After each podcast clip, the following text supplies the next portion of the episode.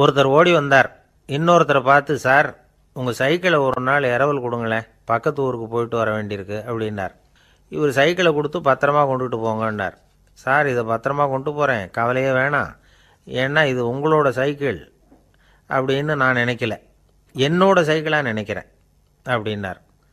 அதுக்கப்புறம் தான் இவருக்கு உண்மையாகவே பயம் வந்துட்டுது. ஏன்னா அவர் சொன்னது மாதிரி அதை தன்னோட சைக்கிளாகவே நினச்சி தள்ளிட்டு போட்டால் என்ன பண்ணுறது எது எதை நம்முடையதாக நினைக்கணுங்கிறதுக்கு ஒரு வரையறை இருக்குது சில பேர் ஆஃபீஸையே வீடாக நினச்சி விடுறது உண்டு. அப்படிப்பட்டவங்க கூட வீட்டை ஆஃபீஸாக நினைக்கிறது இல்லை ஏன்னா வீட்டில் இவர் ஆஃபீஸராக நடந்துக்க முடியறதில்ல. இதெல்லாம் ஒரு பக்கம் இருக்கட்டும். இப்போ விஷயத்துக்கு வருவோம். பொறியியல் மேதை டாக்டர் விஸ்வேஸ்வரய்யா இருந்தார் இல்லையா? பாரத ரத்னா விருதெல்லாம் கொடுத்தாங்களே. ஆஃபீஸ் வேலை வேறு சொந்த வேலை வேறு அப்படிங்கிறதுக்கு ஒரு உதாரணமாக இருந்தவர் அவர். மைசூர் மகாராஜா கிட்ட திவானா இருந்தார். அவர் ஒரு நாள் அரசாங்க வேலை காரணமாக வெளியூர் போயிருந்தார். ஹாசன்கிற ஊருக்கு பக்கத்தில் ஒரு பயண மாளிகை. அங்கே தங்கிவிட்டார். ராத்திரி அங்கே தங்கி இருந்துட்டு விடிஞ்சதும் ஊருக்கு திரும்புறதாக திட்டம். ராத்திரி தூங்கிறதுக்கு ரொம்ப நேரம் ஆயிட்டுது. ரொம்ப நேரம் வரைக்கும் அரசாங்க சம்பந்தப்பட்ட வேலைகளையே பார்த்துக்கிட்டு இருக்கிறார். அரசாங்க ஃபைல்கள் நிறைய இருந்தது. அதையெல்லாம் ஒவ்வொன்றா எடுத்தார் படித்து பார்த்தார் பரிசீலனை பண்ணார். அது அதில் எழுத வேண்டியதை எழுதினார் கையெழுத்து போட்டார். ஒரு வழியாக அந்த வேலையெல்லாம் முடிஞ்சுது. அதுக்கப்புறம் என்ன பண்ணார்னா தன்னுடைய சூட்கேஸை திறந்தார். அதிலிருந்து ரெண்டு மெழுகுவத்தியை எடுத்து கொளுத்தி வச்சார்.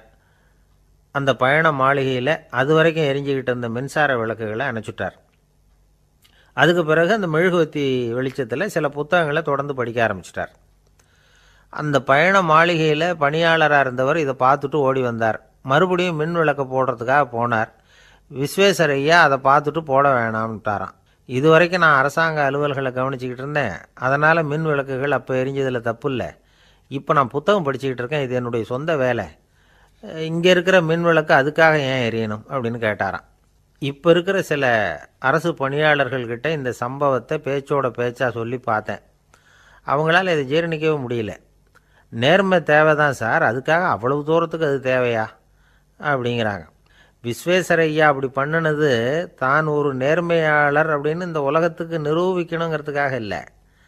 தான் அப்படி நடந்து காட்டினா தன்னை சுற்றி இருக்கிறவங்களும் அதை கேள்விப்படுறவங்களும் முடிஞ்ச அளவுக்கு பொது வாழ்க்கையில் அரசு பணியில் நேர்மையை கடைபிடிக்க முயற்சி பண்ணலாமே அப்படிங்கிறதுக்காக தான் இப்போவும் சில பேர் இருக்கிறாங்க. இவங்க ஆஃபீஸ் வேறு வீடு வேறேன்னு நினைக்கிறதில்ல. அவ்வளோ உரிமை. ஒருத்தர் அப்படி தான் அவருக்கு அவசரமாக ஐயாயிரம் ரூபா தேவைப்பட்டது. ஆஃபீஸு பணத்தை எடுத்துக்கிட்டார். அந்த நேரம் பார்த்து ஆடிட் வந்துட்டுது. ஆப்பிட்டுக்கிட்டார். விசாரணை நடக்குது. அவர் சொல்கிறார் சார் நான் நேரம் காலம் பார்க்காம ஆஃபீஸில் வேலை செய்வேன். ஏன்னா அதை என்னோடய ஆஃபீஸாக நினைக்கிறேன். அவசரத்துக்கு அந்த பணத்தை எடுத்தேன். மறுபடியும் வச்சுடலாம்னு தான் இருந்தேன். அதுக்குள்ளே இப்படி ஆயிட்டுது. நீங்கள் என்ன நினச்சாலும் சரி நான் ஆஃபீஸ் வேறு வீடு வேறு அப்படின்னு நினைக்கிறதில்ல. அது என்னோடய சுபாவம் அப்படின்னார். விசாரணை பண்ணவர் தீர்ப்பு வழங்கினார். உங்கள் சுபாவத்துக்கு மதிப்பு கொடுத்து நானும் தீர்ப்பு வழங்குறேன். நீங்கள் கொஞ்ச நாள் ஜெயிலில் இருந்துட்டு வாங்க. அது உங்களுக்கு கஷ்டமாக இருக்காதுன்னு நினைக்கிறேன். ஏன்னா அங்கே போனாலும் நீங்கள் உங்கள் சுபாவப்படி வீடு வேற ஜெயில் வேறேன்னு நினைக்க மாட்டீங்க.